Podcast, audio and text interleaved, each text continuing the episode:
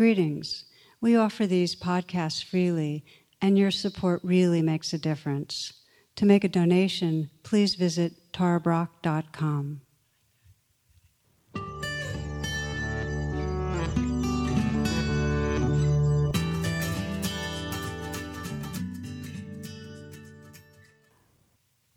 Namaste and welcome.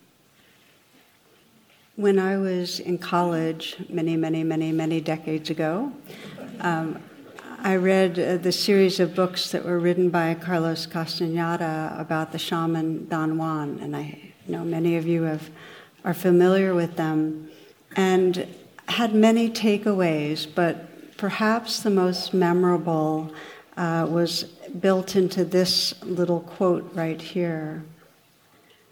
The shaman Don Juan's teaching how can anyone feel so important when we know that death is stalking us? The thing to do when you're impatient is to turn to your left and ask advice from your death. An immense amount of pettiness is dropped if your death makes a gesture to you, or if you catch a glimpse of it, or if you just have the feeling that your companion is there watching you an immense amount of pettiness is dropped if your death makes a gesture to you.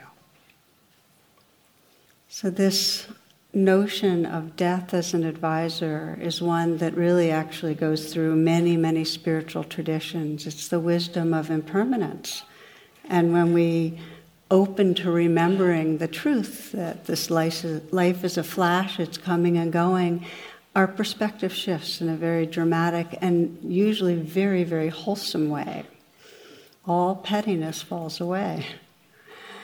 And I was reminded of this recently. I was Jonathan and I were having dinner with a couple, and one and one of them, the man said that he asks himself most days, um, "How would today be different if I asked advice for my death?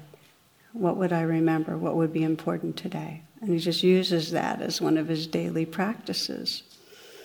And I think it's a really powerful one. If we say, well, how would uh, the rest of this day be if we really were paying attention to the reality that this life is coming and going and we don't know when?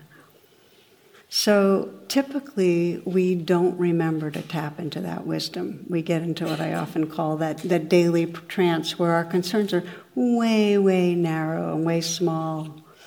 Some years ago, um, I saw this cartoon and it's got a graveyard, and the bubble that you're reading is coming up from under the ground. And it says, Hey, I think I finally decided what to do with my life. This is the caption Ed pushes the late bloomer envelope to exciting new levels. Remembering what matters.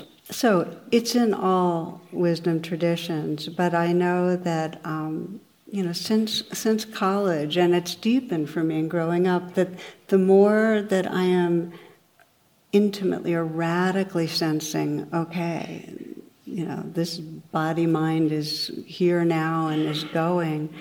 Uh, really, the more I open to love, there's a there's a direct correlation to remembering death and opening to love, and it came clear in a certain way um, when I was at a meditation retreat with Thich Nhat Hanh, and I went with a very dear friend, and we had both been quite busy in our lives, and we were thrilled that we were going to be able to take off a weekend and go to this retreat that was only a few hours away in Virginia.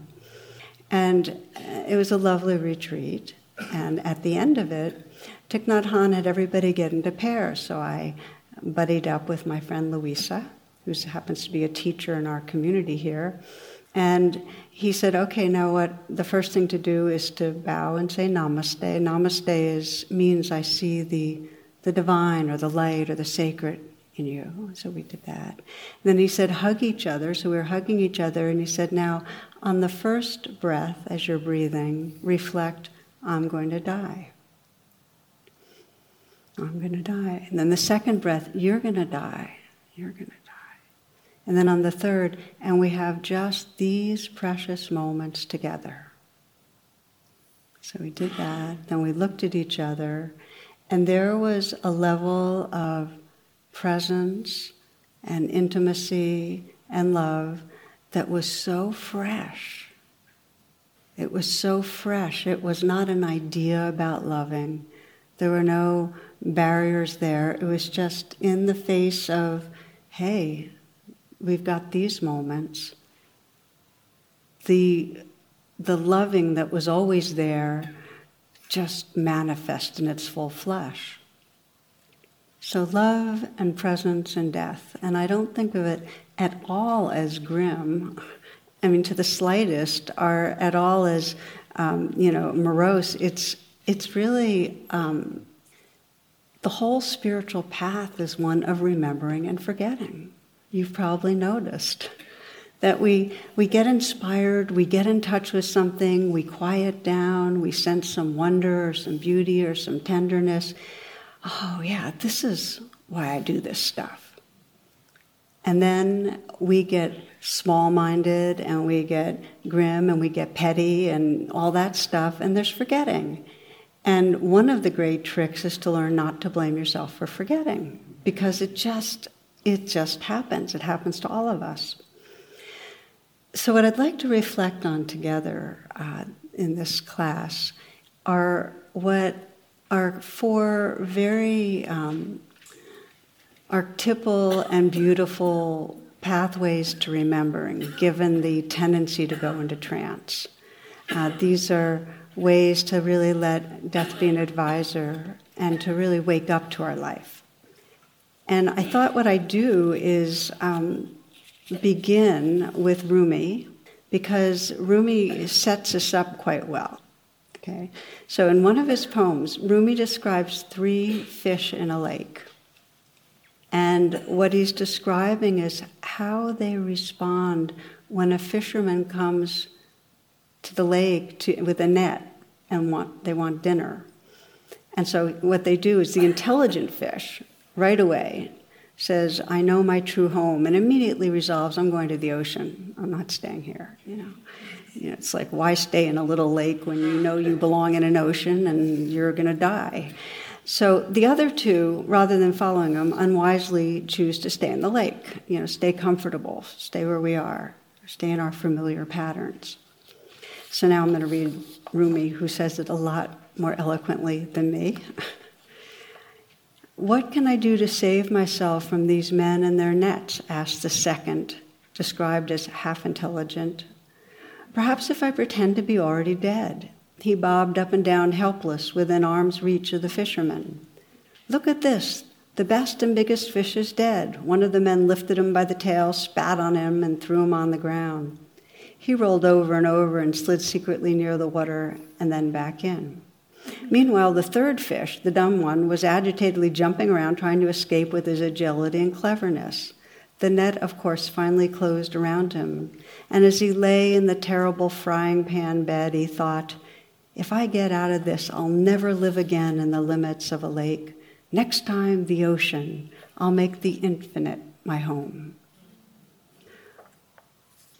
I'll make the infinite my home. So, this is our situation as with these fish. Our mortal forms will die, and if we don't find true refuge, if we don't recognize some sense of something formless, something larger, deeper, uh, more filled with awareness and love than our day to day mind state, um, we will suffer through it. That's staying in the lake or staying in our small mindedness. And we do it in different ways. We can see ourselves playing out as the fish did. Um, sometimes we're like the dumbest fish that's uh, trying to escape with agility and cleverness to outwit death. And we, we do it in all sorts of ways and endlessly trying to manage our life and worry and arrange things and prove ourselves and get approval. And, and that all reinforces the prison of the small mortal self or else we do it like the other fish that kind of plays dead. We leave ourselves. We, we don't live true to ourselves and we try to meet other people's expectation. we dumb ourselves down by numbing ourselves out in some ways. In other words, we play dead to our true nature. So the freedom that's modeled by, by the first fish is the freedom of remembering who we are, of really not stopping short of sensing the, the mystery that's really living through us. And that's when we call, when we talk about true refuge, that's true refuge. So if we're suffering in daily life, uh, we're playing out the two other fish, and often the first part of waking up is just seeing our trance patterns and see, seeing how we do it. The, the big sign is that we feel separate. And the other sign is we don't feel at home with ourselves when we're living in a smaller, small minded place. We're typically not at home in our bodies. We're just not awake and inhabiting and at home in these life forms. And we're not at home in our hearts. We're not connected with our hearts. And we're typically at odds with others. And in the deepest way, we don't like ourselves. Those are the signs of living in the lake, or we're kind of at odds. Often we can be in conflict in a number of places and think others are wrong, but we start catching that the common denominator is moi, you know, in some way. A little story of a man driving home from work. And It had been a tough day, and his wife calls him on his cell phone. She's distraught. She heard on the radio that someone's driving the wrong way on the Capital Beltway. Heck, Emma, he replies, there's hundreds of them doing that.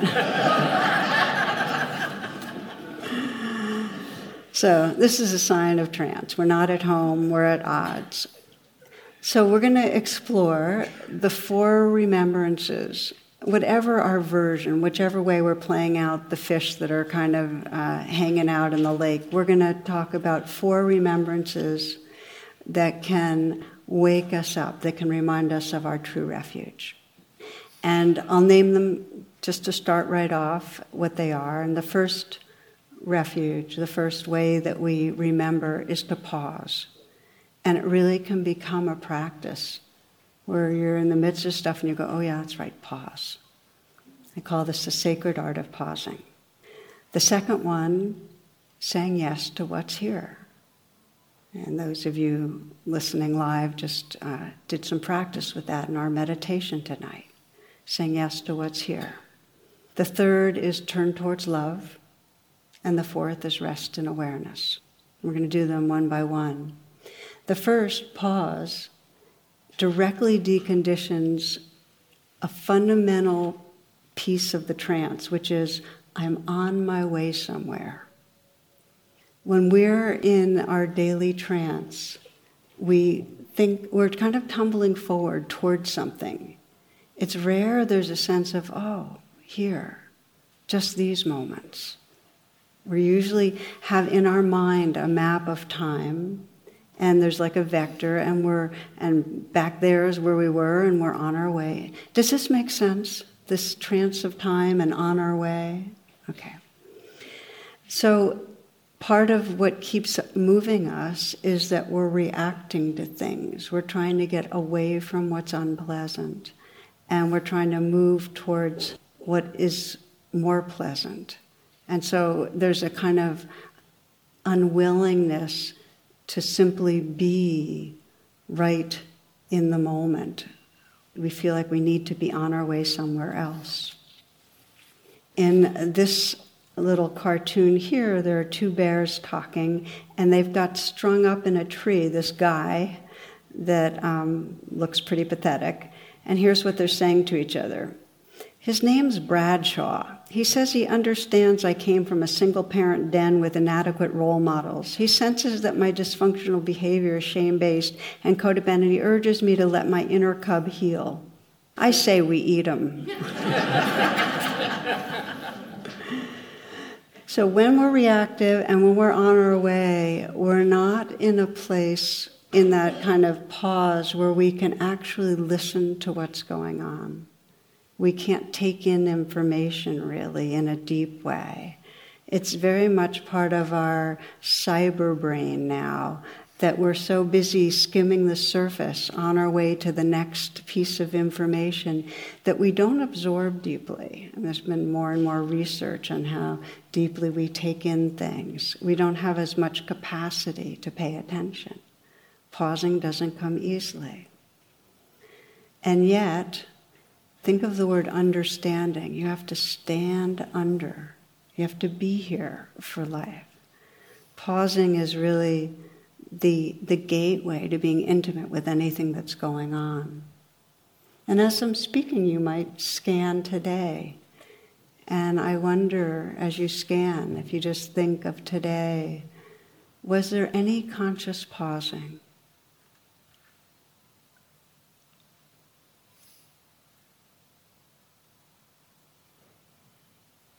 One great composer said, when he was told he was a genius, said, and in terms of the music he wrote, he says, not the music or the notes, it's the pauses between. That's where the magic is. Everything we cherish, we have to arrive here for. And yet we're usually on our way. In uh, this story from Tattoos on the Heart, uh, this is a beautiful book on, uh, by Gregory Boyle. And in one story he tells, he describes uh, doing, ma- doing masses at probation camps on Saturday mornings. And all of his stories are about working with gangs in, in Los Angeles. And he did a beautiful job creating businesses for uh, those in the gangs and so on, and his deep relationship with, with those in the hood. And he tells a story about one morning he's he's got a real lineup where he's doing a mass in the morning, and then he's got an afternoon of baptisms and weddings and so on. And uh, he is just has a few moments where he's going into his office to get his mail and so on. He's not there for 15 minutes when this woman in her 30s walks in the door and he checks his clock. He realizes he's got very little time before the baptism and he's lamenting that he's not going to get to all his mail. He says he, his, her name's Carmen. She's a recognizable figure on First Street. This is our first visit, though, to his to this place he, where he has his businesses called Homeboy. So she's a heroin addict, a gay member, a street person, an occasional prostitute. And she's often defiantly storming down the street, usually shouting at someone. Uh, so he says he's got seven minutes until the baptism, and she, she walks in and she says, I need help. She launches right in brash and somewhat of a no shit sister. Oh, she says, I've been to like 50 rehabs. I'm known all over, nationwide. She smiles. Her eyes wander around my office and she studies all the photographs hanging there. She multitasks, and her inspection of the place doesn't derail her stream of consciousness rambling. The family will be arriving for the baptism now in five minutes. I went to Catholic school all my life. Fact, I graduated from high school even. In fact, right after graduation is when I started to use heroin. Carmen enters some kind of trance at this point, and her speech slows to deliberate and halting. And I have been trying to stop since the moment I began.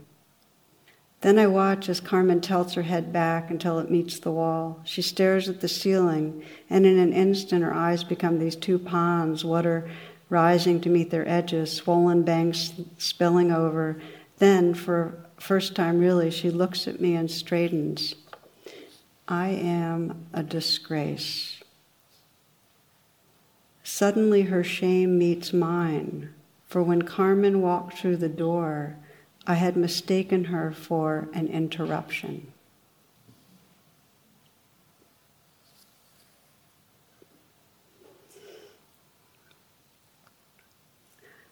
Whenever I share that, it, that story really um, goes deep into me because I can think of all the times in my life when with somebody, and on some level, I'm trying to get on to the next thing. And um, the sadness at not really showing up. Uh, there's the habit of being on our way and relegating people into this pigeonhole of, oh, you know, you're, you're before this and after that, that kind of feeling. Um, it's sad, and yet it's one of the universal ways that we are in our contemporary society in a trance. And I, and I very often uh, I share about the study. I think one of the brilliant, most brilliant studies done in social sciences is the Good Samaritan study, which I, I know many of you know. But just to bring it into the atmosphere, the, the setup was this that the seminarians at Princeton were given a, a practice sermon, and half were assigned the story of the Good Samaritan, half were assigned a random Bible story. And um, the seminarians were then supposed to go to another building, give the sermon, and then be evaluated on it. Okay? So they're all, they have these stories. They're supposed to go to another building and do that. But on their way between the buildings, there's a person who's been actually placed there uh, in, in a doorway who's moaning in distress. So the questions for the study is uh, will the seminarian stop uh, to help? And, you know, will it, does it make a difference that some of them are about to give the Good Samaritan sermon?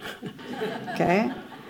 And what actually happened was it was determined by how much time they thought they had before they had to give their sermon. If they believed they'd be late, they didn't stop to help, and it didn't matter which sermon they were giving. Now, that's, think about that.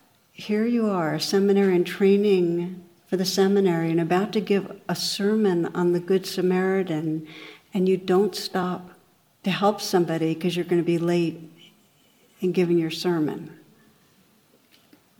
And yet, this is the way we're designed in our trance mind is this is my, you know, the self importance that Carlos Castaneda talks about.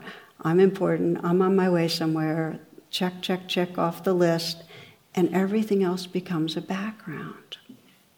As one person said, I think it was John Lennon, life is what's happening while you're on your way somewhere else. So, our first practice together is just to take a moment to explore pausing. And I invite you to close your eyes.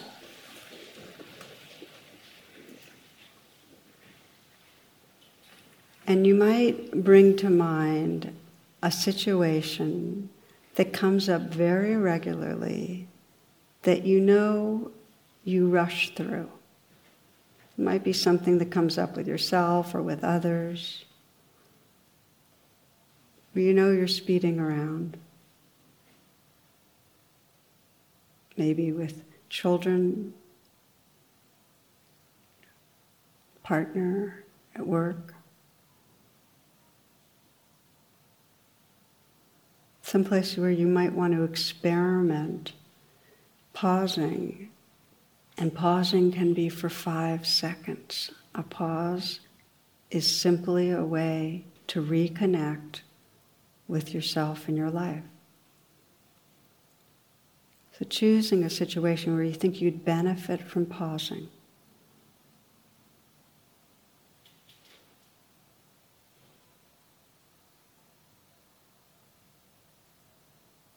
And allow yourself to imagine it, bring it close in visually so you see where you are, the setting, the room you're in, who else might be there.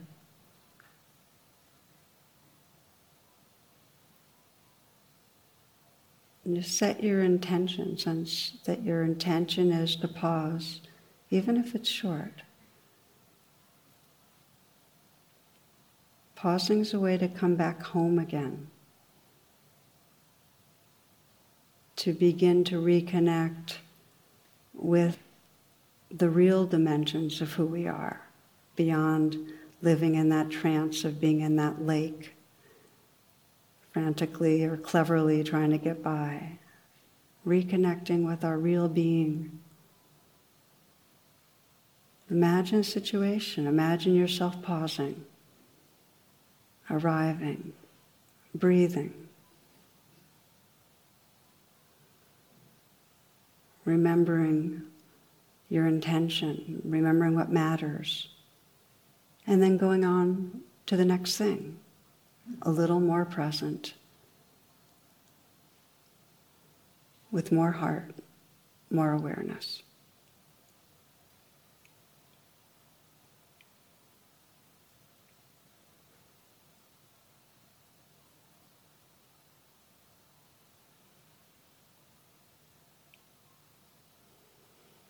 And taking a few full breaths.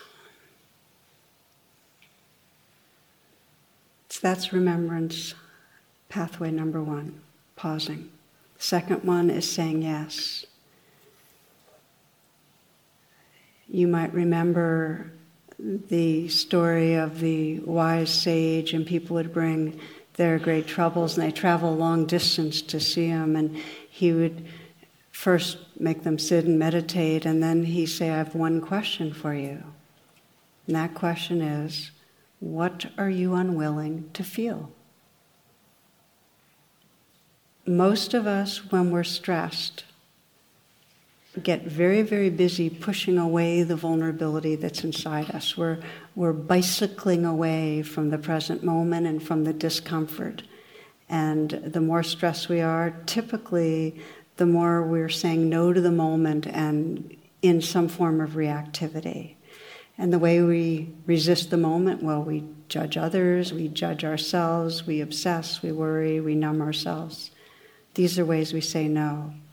So, a very basic part of coming back home again is sometimes described as developing equanimity or this window of tolerance where we actually tolerate the uncomfortableness of presence, the feeling of vulnerability or quakiness or unsettledness or in betweenness, where we not just pause, but we actually say yes to the life that's right here.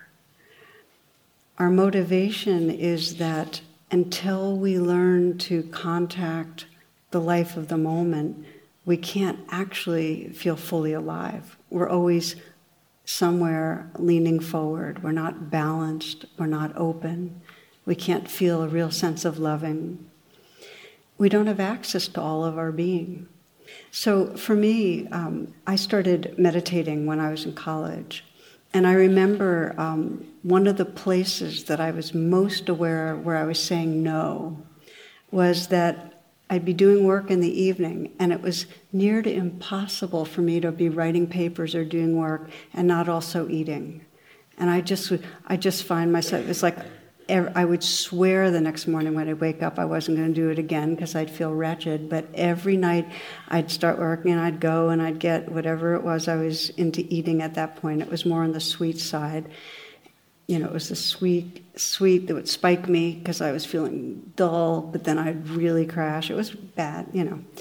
So, um, so meditation was starting to te- meditation teaches us to enlarge our window of tolerance it, meditation basically says come back and be with what's here so i was getting used to saying yes to what was here and i start that's what i targeted was could i sit there and really want to not feel what I was feeling, and in some way say yes. Some way say, okay, these feelings belong here. They're part of, they're waves in my ocean. They're going to come and go, and it's okay. And at first, it would be like I could extend for maybe five minutes, and then be, and then I would go to a refrigerator, and I wouldn't even know I was going to a refrigerator until I was already back with a big bowl of something. But gradually, it enlarged, so I could wait longer, and the urge would come and it would go. And so some days I just didn't get anything, and that started increasing until I started feeling a lot more like my evenings were um, creative and healthy. And then I started extending it to other things in my life. But that was a really, really big one because food was an issue through college for me, and that was the place I was most addicted. We do it, though, in all sorts of domains that we're not aware of, where something uncomfortable in us has us leave. We do it in relationships. When we're uncomfortable with other people, we overtalk. Or else, when we're uncomfortable, we freeze up. Or we might present just the self we think is going to get the approval we want. In other words, how we are with each other is the way we think we need to be to have them feel a certain thing towards us. That's because we're just uncomfortable just being who we are. Most of us have fears that the who I am is not good enough to be loved. So that vulnerability makes it hard to just be natural. We put on something. Um, does this make sense, what I'm saying right now? Okay. So it's an amazing training to begin to say, okay, rather than say no and do those exit strategies, I'm going to just go ahead and feel uncomfortable. And yet, when we do and we learn to stay, we start finding a presence that's there that's actually quite creative and uh, alive.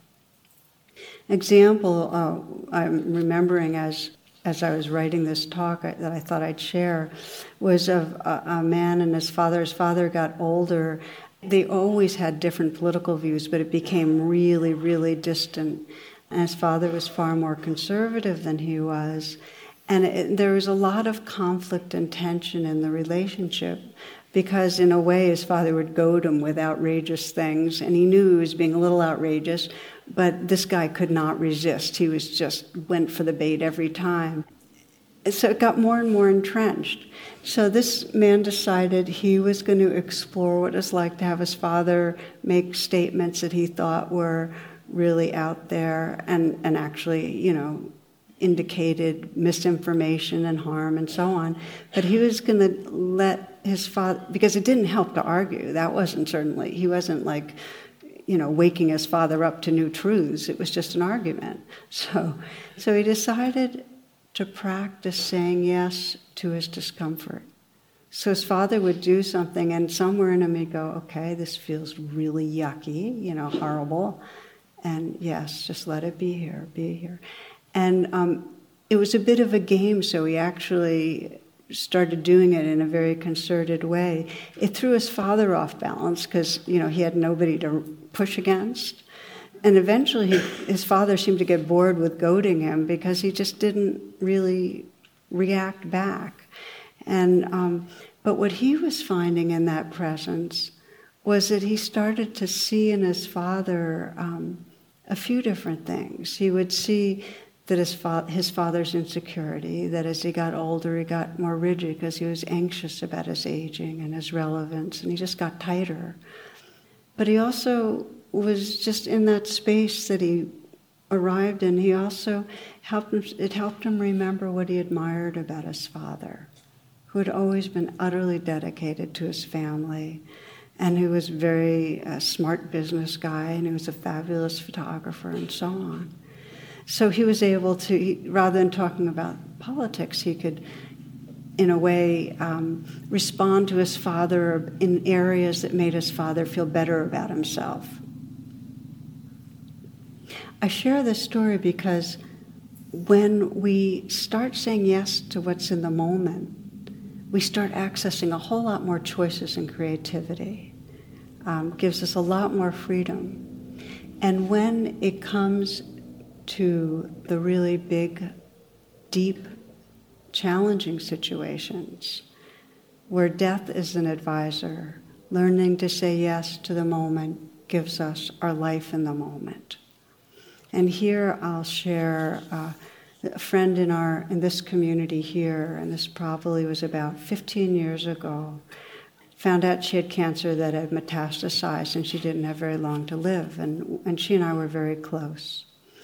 And um, she was telling me, and we, we would meet and talk every week in those last few months, how her relationship with her body and mind was changing. And she said, most of my old ways of trying to make myself feel better and thoughts about a better future are useless. And so, are, and in fact, any thought about the future just calls up fear or grief. And of course, memories are squandering what little time I have left. And those were all her old ways of saying no to reality. Think about the future, go into memory. So she said, This here right now is all that matters, letting this be all that it is. When I do that, I get to fully be here. And I remember the day she said that because she said, This is all I've got. This. And she looked at me and smiled, and it was like she transported me into this timeless place of love. In the moment of saying yes, we become like that fish that said, The infinite is my home. No keeps us organized around a small self. Yes opens us to the formless. It opens us to presence and to the formless. So let's practice a little with yes right now, okay?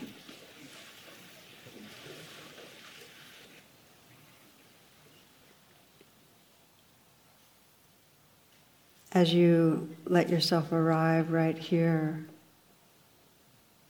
you might bring to mind some situation going on in your life where you know you get reactive.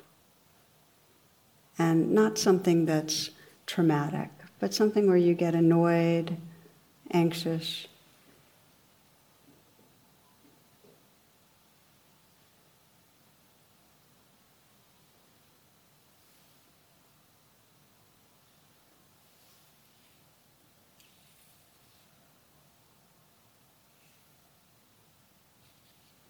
And when you have it in mind, imagine that you could go right to the part of that situation where you get triggered.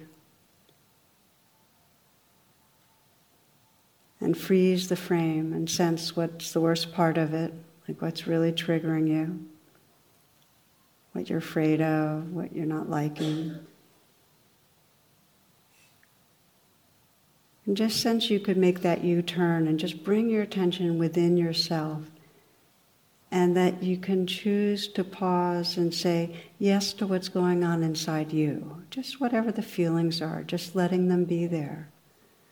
It's like you're saying, okay, this is the reality of what is coming up in me right now. I don't have to react, I can just be with this.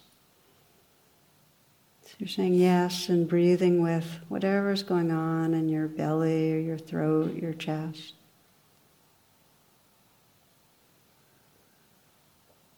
Bring some kindness to the yes.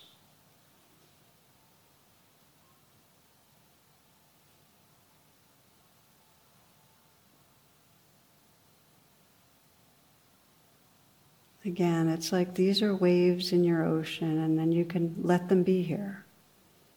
It's okay.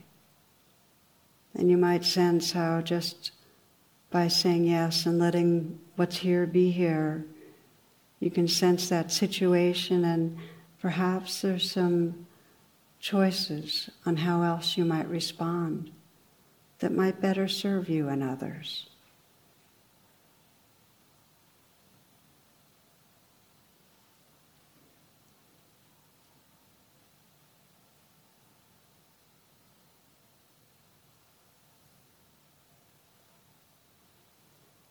Saying yes is the beginning of deepening presence and reconnecting with more of our intelligence and our heart. So, thus far, we've explored remembering by pausing, remembering by saying yes. The third remembrance is turn towards love. When we're stressed, when we're in a trance, when we're living in the lake, we are in what's often a negativity bias where we're fixated on what's wrong and we're forgetting the presence of love. We're forgetting love. So, one of the key remembrances is there is a way to feel connection in this life, and we can start to find it at any moment.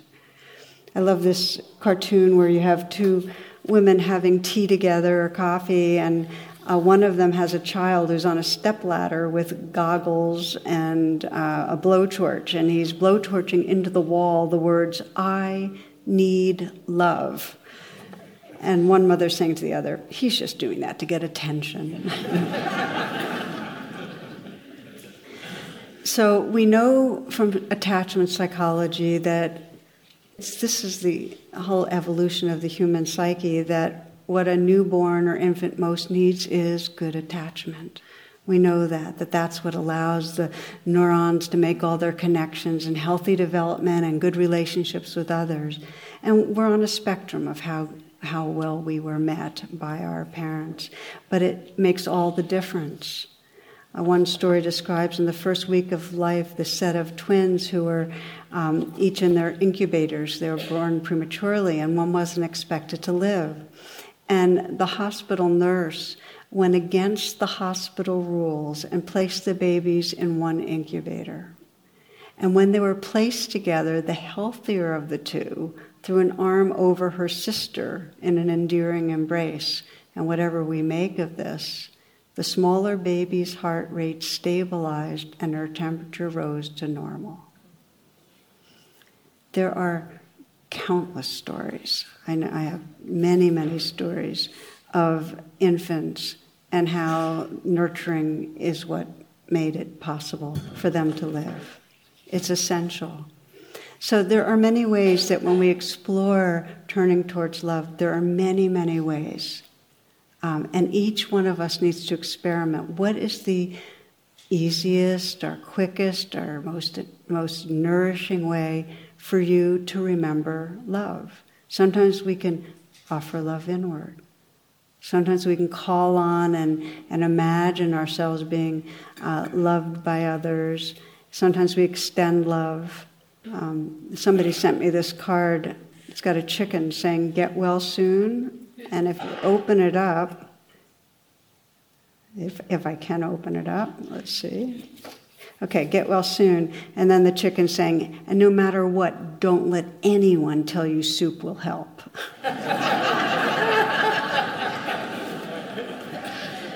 like to get my little vegan things in here and there.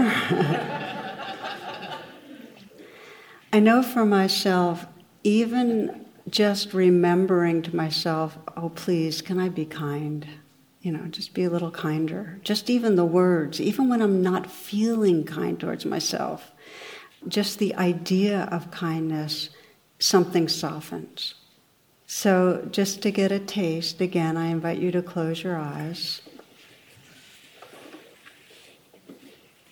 And what we've been doing is, I've been inviting you to scan and bring up situations where you know you're in trance, when you're either rushing or it's or you're triggered. And again, just to invite you to bring to mind a difficult situation where you're having a hard time right now. Something in your life where you feel like you're having a hard time.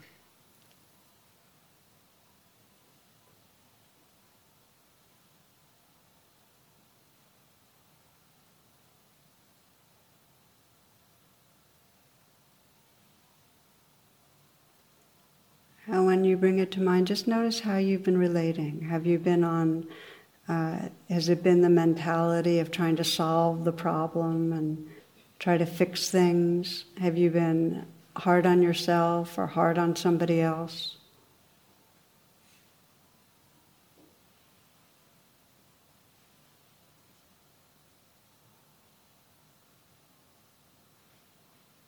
And in these moments, just in a simple way, sense the place in you that's having a hard time.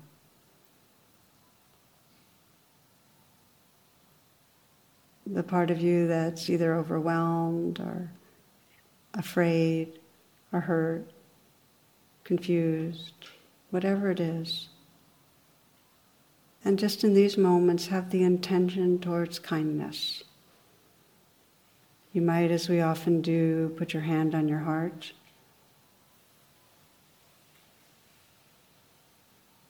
And just sense that you're sending care, some well wishing. May I be happy. May I be free from fear. May I touch peace. May I feel okay. And let your sincerity really be communicated.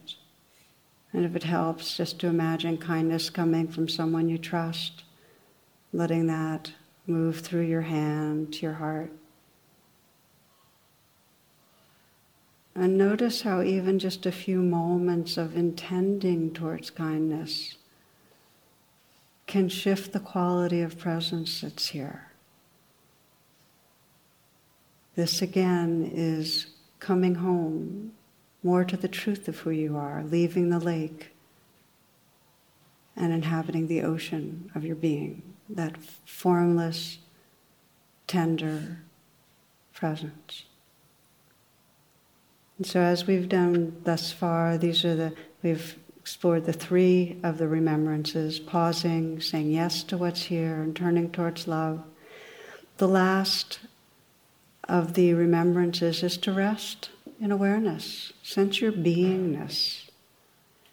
And in most moments, like the two struggling fish, we're, we're not resting in our being, we're the problem solver. We're the one who's trying to get things done, that's navigating difficulty. And if you look at your life, a lot of moments we're trying to figure something out. We're approaching life like there is really trouble that needs to be dealt with. And what's interesting, and here's where the seduction is there's a lot of levels we can control things, and they're the levels that are rather small where we can you know decide what we want to wear we can decide maybe what we're going we're going to do this piece of work versus that piece of work and you know we can in some ways decide what we're going to say to people and so on. But the big thing like aging like sickness like death like everybody else's behavior like the weather like our own emotional weather we can't control.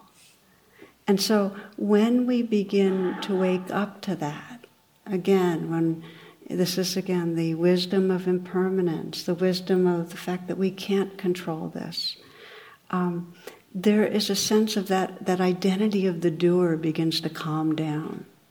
And there's a little more capacity to rest in being. You might ask yourself, right in this moment, if there's no problem to solve, then what is here? You might close your eyes and ask yourself that. If there's no problem to solve right now, truly no problem to solve, then what is here?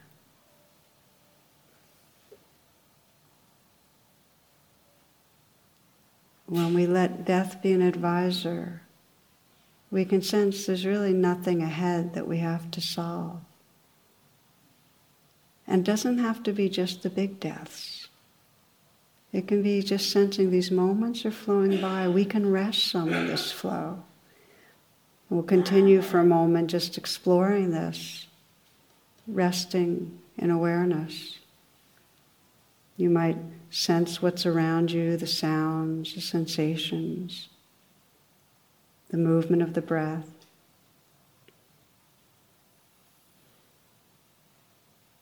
And just sensing in the background this alert inner stillness that's always here.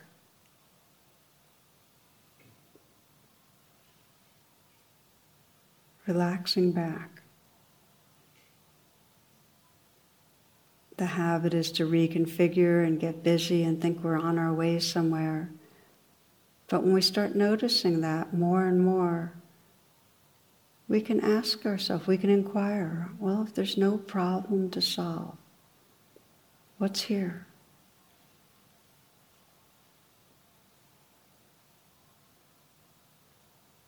When death makes the slightest gesture, all pettiness falls away.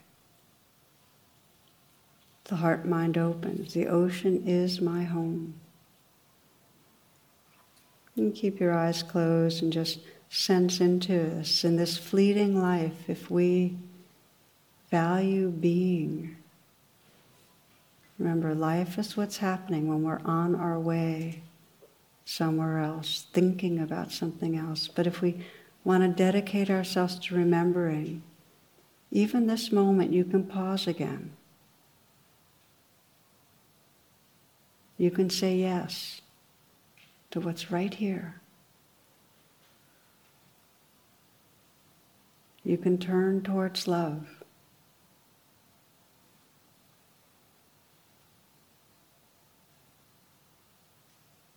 And then you can just rest in the, the love and the awareness that's your true home.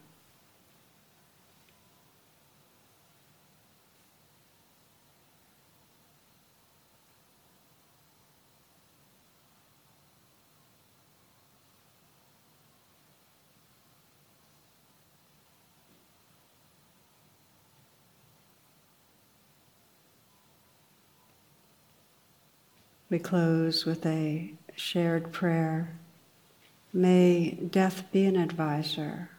May the wisdom of impermanence help us remember to live this moment, this day, from loving presence. May we all awaken these hearts and minds. May all beings everywhere be free. Namaste, and thank you for your attention. For more talks and meditations, and to learn about my schedule or join my email list, please visit tarabrach.com.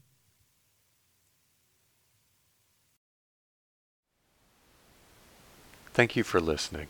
To learn how you can support the teachers and Dharma Seed, please visit dharmaseed.org slash donate.